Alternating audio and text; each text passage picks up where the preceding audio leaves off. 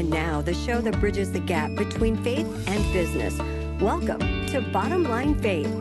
On today's show, Ray sits down in front of a live studio audience for another interview with Henry Kaestner, co founder and partner of Sovereigns Capital. What are our motives? Why are we doing what we're doing? Ostensibly, oh, it's for the glory of God. But is it really? In my case, I'd like to have a phenomenal bottom line return. I'd like to be able to compete and win against all the secular venture capital and private equity funds are out there. I love being a top quintile fund. It's really important to me. But is it too important to me? Well, hey everyone, this is Ray Hilbert, your host here at Bottom Line Faith, and this is the program where we love to bridge that gap between faith and business in the marketplace and interview some of the most amazing leaders from across the country and really take a deep dive and learn how their faith impacts their leadership, how they integrate their Christian faith into business and the marketplace on a daily basis. I'm really excited about today's episode of Bottom Line Faith. We had an opportunity recently to interview Henry Kaestner. Now, he is the managing principal at Sovereigns Capital. They're a venture capital fund. They invest in faith driven companies in not only Southeast Asia, but also uh, here in the United States. They're headquartered out in uh, Silicon Valley.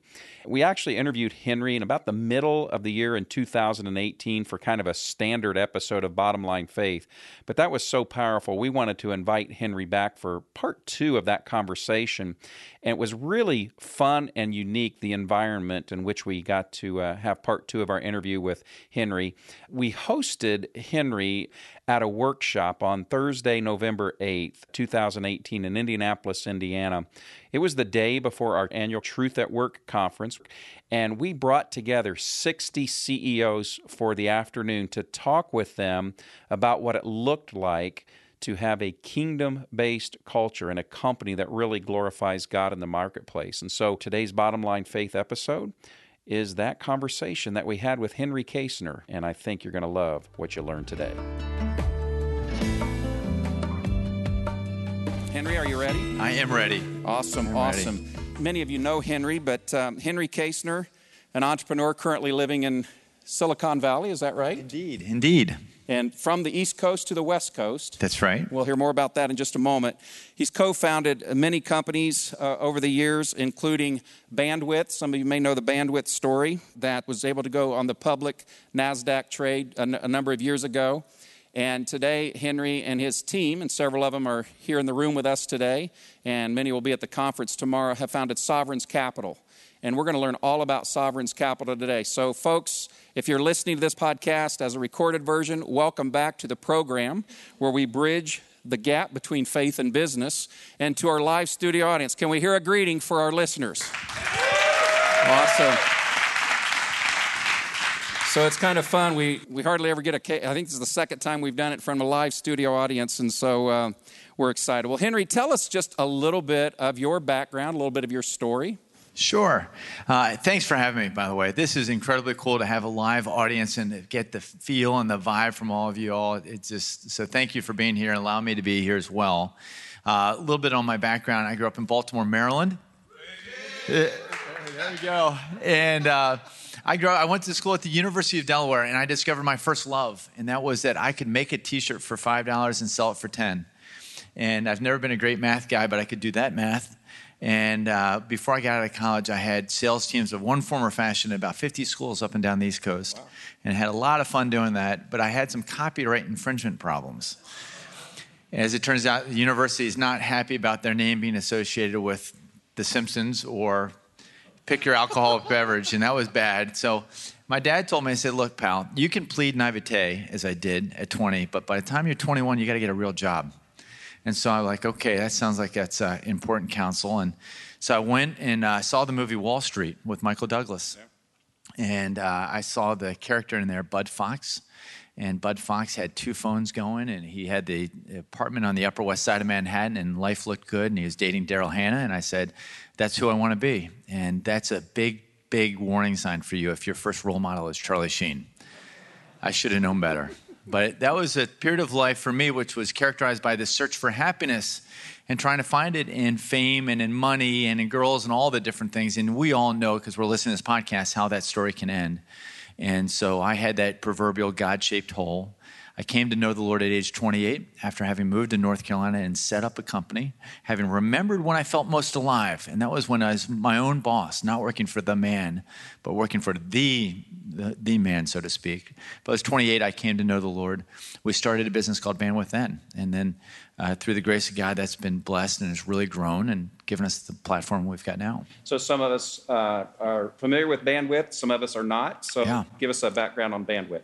Sure. So Bandwidth is a telecommunications company, and over the, the course of time, we also launched a company called Republic Wireless. And Republic Wireless is a uh, mobile virtual network operator, a cell phone company. We have about 300,000 subscribers on that, and we invent really cool technology. So we'll take a cell phone and a walkie-talkie and marry them and create a relay device, which is a uh, cell phone for little kids ages 6 to 12. So it's always on. You can wherever Johnny is at a play date across town, you can get him real time but without the screen. So that's one of the things we do there. But then the larger company is a company called Bandwidth. We took Bandwidth public last November and Bandwidth provides telecommunication services to high-end technology companies. So, for instance, we power all of Google Voice. We have 12 different product lines of what we power at Google. Uh, we do something very similar for Microsoft, and most of the major technology companies will power their voice initiative. Okay. And then uh, now tell us about your current venture, Sovereign's Capital. What do we need to know about that? Yeah, so Sovereign's Capital is an investment fund that invests in faith driven entrepreneurs. Uh, we came to understand early on at Bandwidth that the institutional capital markets did not know what to make of a faith driven entrepreneur. Uh, we were two and a half years into the business. We had had some modest success, but we had made the pivot and we're sure that we were onto the right business model. And so we came out to Menlo Park and went up and down Sand Hill Road. And we didn't have fish on our business cards, and we didn't talk about our faith on the first visit. But when it came around to a second or third visit, we would share about the why, why we did what we did, and about our foundational values, which were faith first, then family, then work, and then fitness. And as we did that, and we made it clear, by the way, we're going to hire the best person for the job. This isn't going to be a holy huddle, but our faith is the most important thing for us. And we might do things like pray before board meetings. As we talked about that, we got a lot of blank stares. And really, I think in a best case scenario, we were misunderstood. In a worst case scenario, we felt prejudiced against a bid. And so we went 0 for 40 in venture raises. And then Bandwidth, of course, has done really well. Between Bandwidth and Republic Wireless, we have about 900 employees now and came to understand, of course, that a Christian led business can compete and win. But that institutional equity doesn't really know what to make of that. And so we started Sovereign's Capital, believing that transformation happens in a marketplace and that capital equals influence, and that a that Christian led businesses can compete and win, and therefore a fund that invests in them should be able to do the same as well.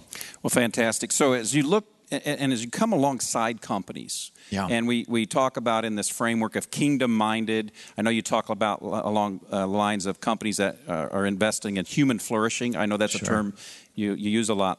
What are the traits and characteristics that you and your team are looking for to help you determine if this is, in fact, a kingdom minded company? We have many CEOs and business owners in the room today that are wanting to build kingdom minded companies. So, what are those traits and characteristics you and your team are looking for? So that's a, that's a great question. So multiple facets to that, but we have a, a framework we like to look at that's leaders transformed. It's uh, the concept of stewardship versus ownership, uh, ministry in deed and ministry in word. And so I'll unpack those real quickly. Please. The first one is leaders transform. Um, does the leader understand that there is a God who loves him or her? Is that at the root of their identity? Have they gone in their faith life to a place beyond just going to church and intellectually understanding that there's a Lord and Savior of their life? But have they come to understand that their primary identity, and this is super important, isn't as an entrepreneur that's growing at 20% month over month, but that their baseline identity is as a beloved child of God. And we all struggle with that, and none of us completely nail that. We're all susceptible to different things creeping in and becoming part of our identity. But a leader transformed is somebody who has a personal relationship with God and has accepted the gift of life through Jesus. That's number one. Number two thing that we look for, and I left it out in the original thing, is excellence. There's a Swiss American theologian named Francis Schaeffer who effectively said, It's the degree that we do our work well that we have an opportunity to witness and be heard. We believe that a Christ follower who has fully embraced their calling has a great opportunity to do awesome business for the glory of God. And that is, they really get out there and they compete and win, and they are leaders in their industry. Then they have an opportunity to transform an industry. That's what we're looking for. Uh, some other things that I mentioned before stewardship versus ownership. And this happens is who owns this business? And a lot of that, and I think that that's kind of obvious. We're preaching to the choir a little bit here to people listening to the podcast and uh, that are at this event. But that really extends through to an exit of a company. Lord willing, there's going to be success, and there may be an exit someday.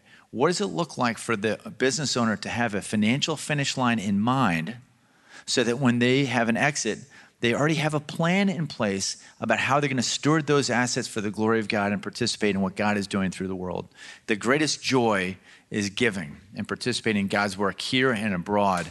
Talking about that and a business owner who's open for that conversation is essential. Two other things ministry indeed.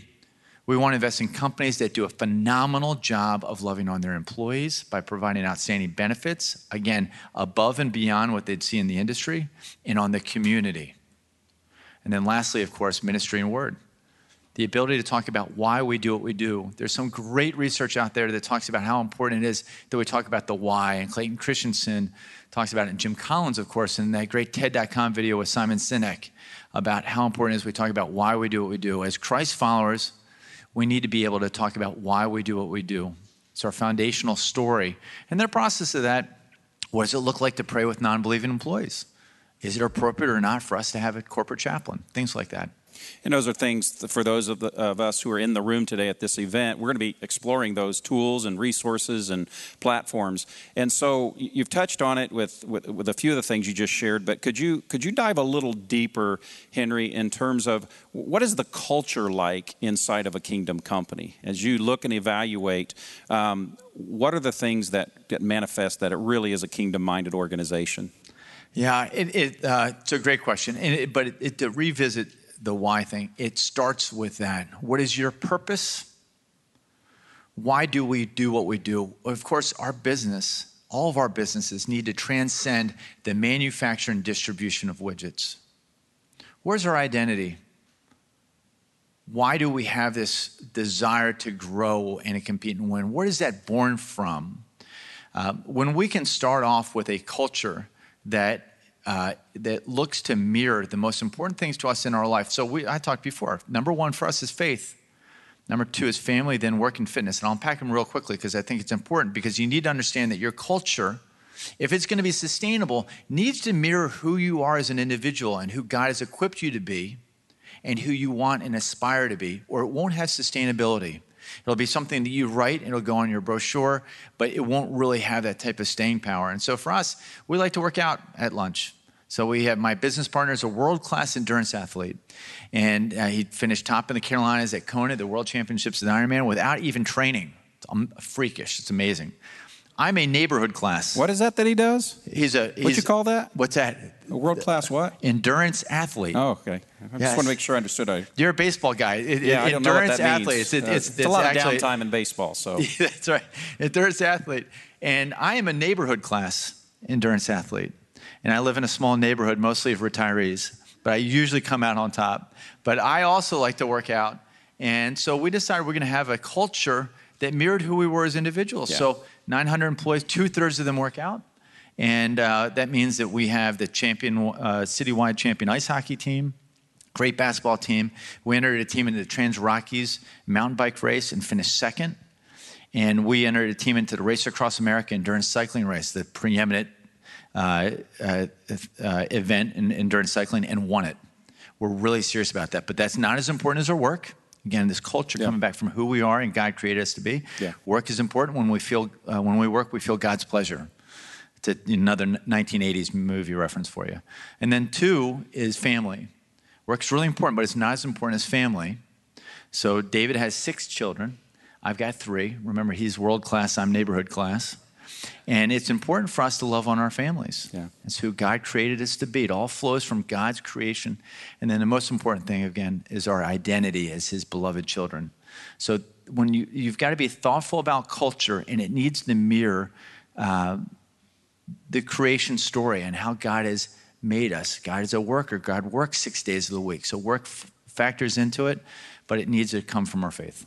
Yeah. So um, along those lines, then you know, there's the mindset that, and you talked about this a moment ago about stewarding resources, perhaps upon exit of the business. Yes. That you know, we're selling the business, and we've got some resources to invest in the kingdom. But what you're talking about is building kingdom while we're running the business. Would you just kind of talk a little bit about the importance of understanding that it's a both and and not just wait till you have the resources for kingdom work, but the business Oh, itself yeah. is ministry, right? No doubt. As we're creating and innovating, we have this incredible platform, and it may be the biggest platform we'll ever have. Candidly, once you sell your business, uh, your ability to have that type of impact in the marketplace with employees goes down just a little bit with time. Right. But when you're out there talking to customers and, and really competing, uh, that's a time where you have maximal influence and you get a chance to love on people, your partners, your vendors, your customers, your employees in a way that points to God. Maybe you have an opportunity to, to make a redemptive product or service that is about bringing God's kingdom here on earth as it is in heaven. Maybe it's not necessarily the product that's redemptive, but the way you go about it that's redemptive. Maybe you have an opportunity to redeem just a traditional old line industry, but the way you do it values employees where they get a sense of missional purpose and calling. So we have an incredible opportunity right now to bring about God's kingdom on earth as it is in heaven, no matter where God has us in the work field. I love it. I love it. So, what are some of the challenges that you see faith driven entrepreneurs uh, wrestling with in the marketplace, and how does Yeah. that play out? There's some challenges, right, to living out our faith. Oh, there's no doubt about it. And I'll come back to my favorite one. It's identity. Uh, we have 30. We've made 39 investments in companies, um, and we make investments in fast-growing technology startups right through traditional industries and light manufacturing. I'll tell you, out of the 39, virtually all of them, the CEOs, have had serious issues with anxiety at some time during their tenure, mm-hmm. which betrays, of course, that they're afraid of something. It's really difficult when you're running a business, and especially one that's successful. You know, all the businesses we invest in have traditional secular venture capital in them as well. We're investing in very successful companies that attract lots of different financial partners. Challenge is really is that, you know, even for us uh, who have friends and neighbors that know the Lord like we do, when we're written up in the newspaper, like, dude, I just read about you. How cool is that? And it just starts to creep in. And so, you know, the thing actually really challenges me a lot with that, and because it, it, it impacts my life as an investor, is uh, I've got three boys. We look at Proverbs. It's great because you know you always know where you are in the month. 31 Proverbs, 31 days. I can do that too. I can do that math.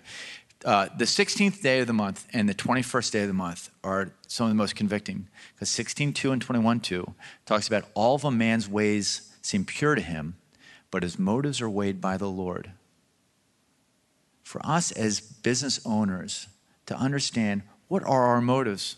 Why are we doing what we're doing?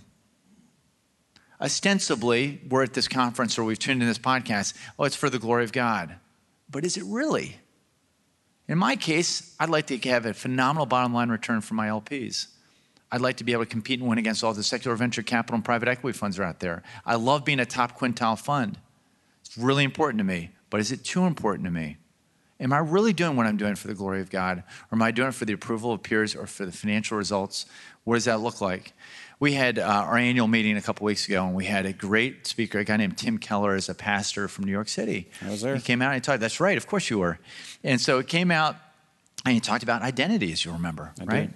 And he said, "Look, you guys are out here in Silicon Valley, so focused on you know being the top quintile of this, or if you're an entrepreneur, you know being in the Forbes list or the Fortune list or something like that.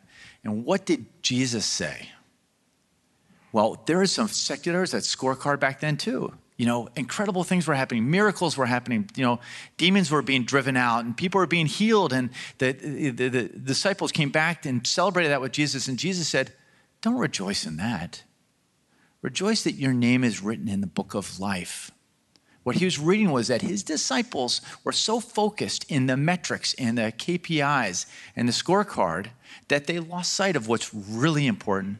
So I think at the time Jesus was probably pretty fired up that you know that great things were happening, the kingdom of God was advancing, but he saw the hearts of his disciples that had lost what was really important. So that's what we all struggle with. And I can get up here with you and talk about it on a podcast, but you know what? Tomorrow I'll go back and I'll struggle with it again. But to the extent that I can keep that conscious and top of mind through talking to our portfolio CEOs and people like you, I stand a much better chance. I love it. That is really great stuff. So, what does the marketplace look like for people that want to steward their investment, the capital that God's given them in a godly way? What's that look like? Uh, that's a that's a great question. You know, so much, we talked a little bit before about generosity and stewardship, and and come to understand, of course, that is we have material wealth. We have an incredible opportunity to participate in the work that God is doing in the world with our giving pocket. And increasingly, we get a chance to spend time to think about how to do it well and in community. But infrequently do we have discussions about how to handle the investment pocket. What are the different companies and assets and funds we might invest in? The Islamic world has Sharia compliant funds that have more than $2 trillion in them. There's virtually nothing that exists on the kingdom side. Now, to be clear, there's an asset class which will allow you to have negative screens things like no alcohol, tobacco, gambling, pornography, and things like that, and they're great. We shouldn't, as Christ followers, be investing in them. But what does it look like for us to invest positively, proactively for the gospel? Where we look to invest in companies, maybe it's a publicly traded company that employs chaplaincy. That's where I want my investment dollars to go to work. Maybe it's multifamily real estate, where you buy a 350 unit complex and you take one of those units and you reserve it for a chaplain that can run the Alpha course in Young Life things like that. That industry, by and large, doesn't really exist in America. It's a big challenge, and we as Christ followers have an opportunity to be more intentional about that. Now, fortunately, there are some things that are developing, and I like to think that sovereigns is a small part of that, surely not the biggest part. We invest in private equity and venture capital, which isn't very liquid. But uh, as new funds develop that employ things like, again, publicly traded companies, real estate, uh, you've got a great opportunity to be able to focus in on being uh, your investment dollars for a positive impact. Yeah. So, Henry, we have just a couple of, of, of moments left here. And so, what would be uh, the one last piece of uh, insight or counsel or wisdom that you would like to pass along, not only to our guests in the room today, but to the uh, thousands who are listening online? Uh, well, I'll bridge off this last point. So, uh, uh, in the point that I made before that, two things. Number one, identity. Who are we really? And do we really believe it? We know that if we were given a true false test, can you earn your salvation or not? We'd probably all get that right. But do we act and do we work as if we really believe that's true, that we are beloved children of God, and that when God sees us, he sees his son? Do we believe that? Do we have an opportunity to steep in that reality? And then see our work as worship, as gratitude. Like, oh my goodness, I can't believe this. I'm going to have eternity with the living God. And I couldn't earn it. He gave me this free gift. And I now am so fired up. That I want to give everything I can, all my talent, my experience, my gifting, and everything, and bring it to the altar as my meaningful form of worship. Are we there? So that's one thing I'd, I'd ask them. And then the other thing is on the investment side, which is this is a culture in which people have, from all sorts of different walks and political leanings and faith walks, have come to understand that capital equals influence.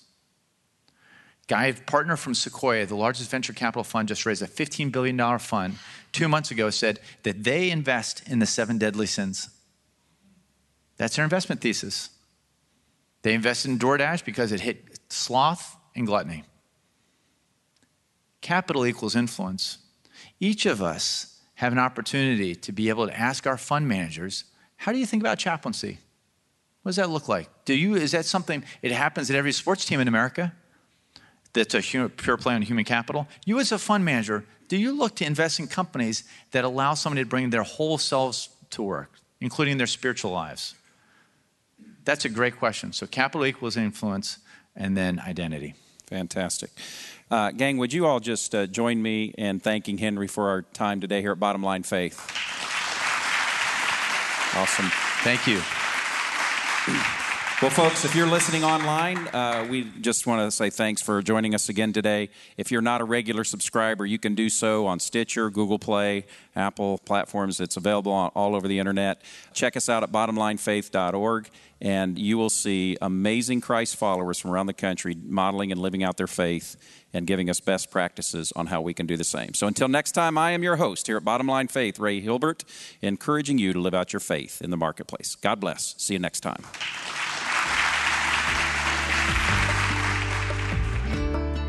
Well, I really trust that you got a lot out of that conversation with Henry in front of that group of 60 CEOs recently, and where he really just walked us through what does it really mean to be a faith driven entrepreneur.